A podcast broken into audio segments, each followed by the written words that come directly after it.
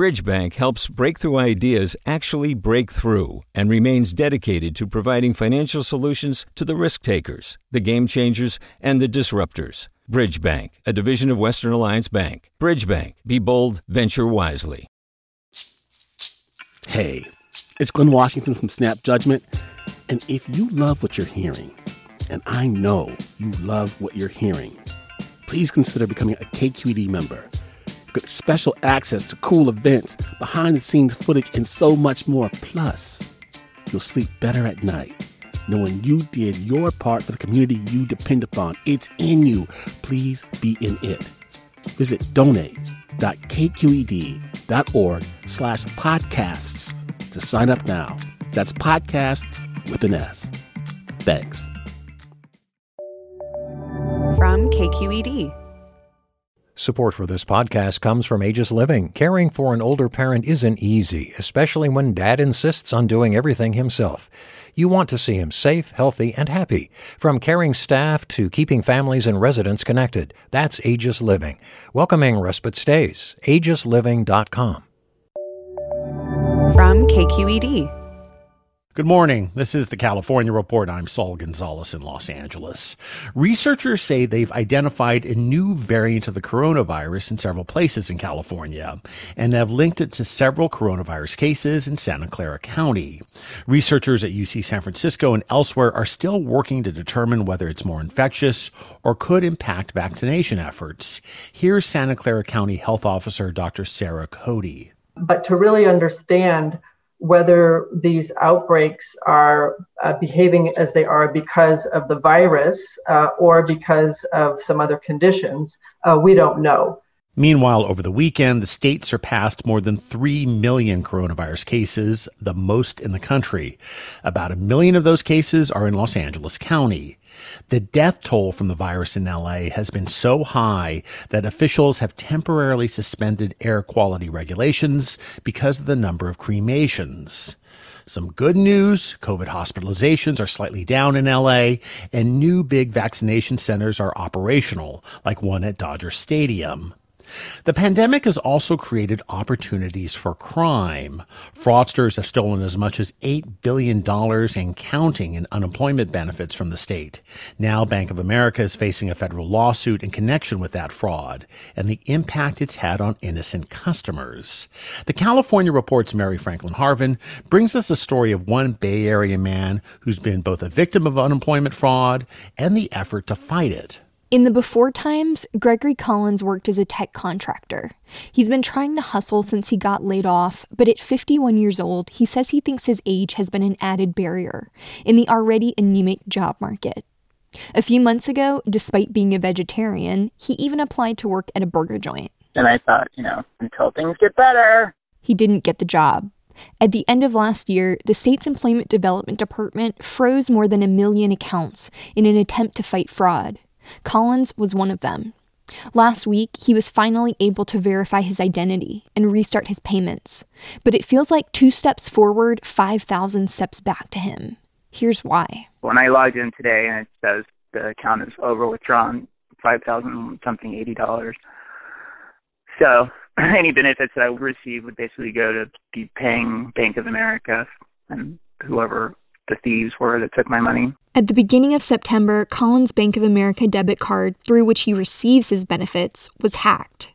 The irony, Collins said, is even he'd triggered freezes on the card in the past, when he was using his own benefits. But somehow, someone else was able to make fifty or sixty fraudulent transactions in Southern California, remember, Collins lives in Northern California, without any alert from B of A. The claims process took months, countless hours on the phone, police reports, and in mid-December, B of A sent Collins a letter saying after a review, the bank had denied his claim and decided there were no fraudulent charges on his account. Collins called B of A for an explanation. Yeah, they just said, oh, we'll just resubmit your claim for reconsideration. And I'm like, um, why did they decline it? Oh, it doesn't really tell us why it was declined, but we can resubmit it for you. A spokesman says Bank of America has beefed up the call center team handling inquiries on E D D cards to expedite processing times. But Collins is still waiting to hear back from the reconsideration request he submitted.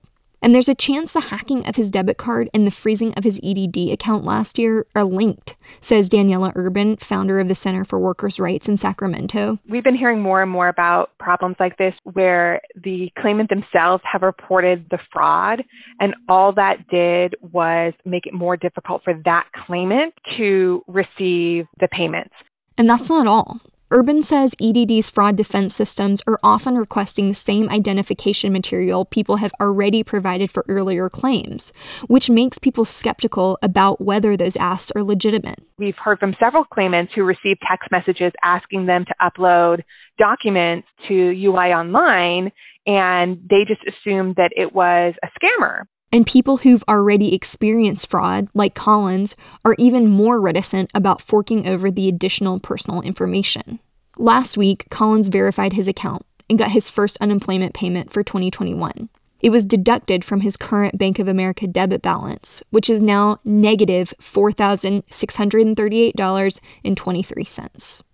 For the California Report, I'm Mary Franklin Harvin. In two days, Joe Biden will be sworn in as president of the United States. And because of the threat of possible violence by far-right and white nationalist groups, security is high both in Washington, D C and Sacramento. Although it was calm over the weekend, hundreds of armed California National Guard soldiers have been deployed around the state capitol building and nearby federal and state courthouses. Governor Gavin Newsom says the measures are necessary in light of the attack on the U S Capitol building. California will take every necessary measure to protect public safety and our democratic principles and to ensure that those disgraceful actions are not repeated here. Meanwhile, California cities like L A and San Francisco are making their own preparations for possible inauguration-related unrest. Vice President-elect Kamala Harris is expected to resign her California U S Senate seat in just a few minutes. But that vacant seat won't be vacant for long. Here's K Q E D politics editor Scott Schaefer. Governor Gavin Newsom tapped current Secretary of State Alex Padilla to serve out the final two years of Harris's Senate term, and Padilla is expected to be sworn in as senator tomorrow or Wednesday. Details are uncertain due to heightened security in Washington and the transition from the Trump to Biden administration. Padilla will be starting the job at an extraordinary moment. On the docket are critical legislation to address covid nineteen and its economic fallout, confirmation of Joe Biden's cabinet, and a possible impeachment trial, all with the Senate evenly divided between Republicans and Democrats. State Assemblywoman Shirley Weber from San Diego will replace Padilla as Secretary of State once the legislature confirms her. That will make her the first African-American to be the state's top election official. For the California Report, I'm Scott Schaefer. And when he does get sworn in, Padilla will be the first Latino to represent California in the U S Senate. He's already calling for the legalization of undocumented immigrants working in essential services. K Q E D's immigration editor Taiki Hendricks has more. Early this month, Padilla reached out to California immigrant rights leaders to talk about how to reverse President Trump's punitive immigration policies. He says this year is a chance to make a big change. After the four years of constant attacks on immigrant communities, the Biden and Harris administration will help us turn the tide. His list includes rebuilding the asylum system and reuniting separated families. But Padilla and the advocates see an opportunity on day one. They know Congress will move fast on the COVID relief bill, and they want it to include green cards for the millions of workers who lack legal status but who are growing and processing food, providing child care and health care, and doing other critical jobs. We have deemed so many of them as essential, and we have an obligation to treat them as essential. Padilla says they deserve not just COVID and labor protections, but also the security of a path to citizenship. History will remember them as American heroes, and they will take their rightful place next to the generations of immigrants that have helped build the America that we know and love. And Padilla says no state has more at stake in these reforms than California, home to more immigrants than anywhere else in the country. For the California Report, I'm Taiki Hendricks. San Diego has a new mayor, Todd Gloria. A Democrat, he's the first openly gay person and person of color to lead the city of nearly a million and a half people. I talked to Mayor Gloria about his ambitions for the city. Chief among them, getting San Diego, once a conservative bastion, to embrace an increasingly urban, progressive, and multicultural identity.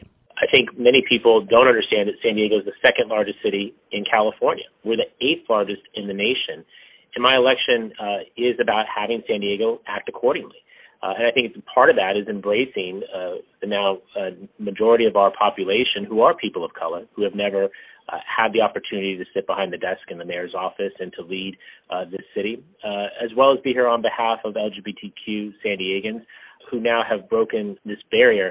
And I guess my point is that when San Diego leads, others will follow. And my hope as mayor is to have us lead a lot more often. I know, Mayor Gloria, you have big ambitions for San Diego to build more housing, improve public transportation, and fight climate change. But you've also got the immediate challenge of the coronavirus pandemic. You're in favor of doing more, like much stiffer penalties for businesses that don't stay closed. Do you think in terms of achieving your wider goals, the fight against the pandemic hangs over everything?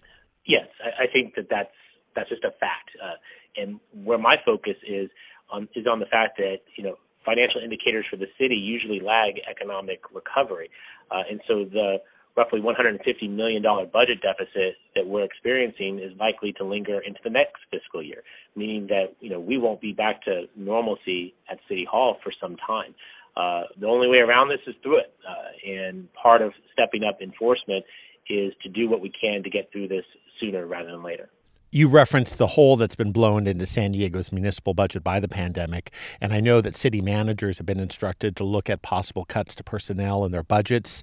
As a progressive, you probably don't want to cut city services, but if you have to, if push comes to shove, will you? Well, I mean, we may not have a choice. Uh, we have a requirement to have a balanced budget. Uh, the way that we avoid this uh, is through additional federal economic stimulus. Uh, and I'm heartened by the Biden-Harris administration indicating that that will be a priority. But short of that economic stimulus, we will have to make some regrettable reductions. You've been a fixture in San Diego politics for a long time, sitting on the city council. You also served in Sacramento as an state assemblyman. Do you think when it comes to the big issues that face California and its cities, like the pandemic or housing or homelessness, are there things we just aren't talking about that we should be? I love that. That's a really good question, Saul, you know, because as I think through the answer, I feel like we talk about all of this stuff, but we don't always do much about it. And I'm happy to be at a level of government where action or the lack of it is held much more accountable. Um, I don't mind that. I like it. And it helps spur me to be someone who's a lot less about talk and a lot more about action. I'm hoping to put a lot of uh, victories on the table, even during these difficult times, and hope that that really informs a statewide conversation so that, again, um, there are statewide solutions, not just San Diego-led solutions. All right. Todd Gloria, the newly elected mayor of San Diego, thanks so much for your time. Thank you. It's great to chat with you. And that's the California Report for Monday, January eighteenth. We're a production of K Q E D Public Radio. I'm Saul Gonzalez in L A. Happy Martin Luther King Day and Inauguration Week. Support for the California Report comes from Personal Capital, offering professional-grade financial tools and objective advice from a fiduciary, personal capital dot com.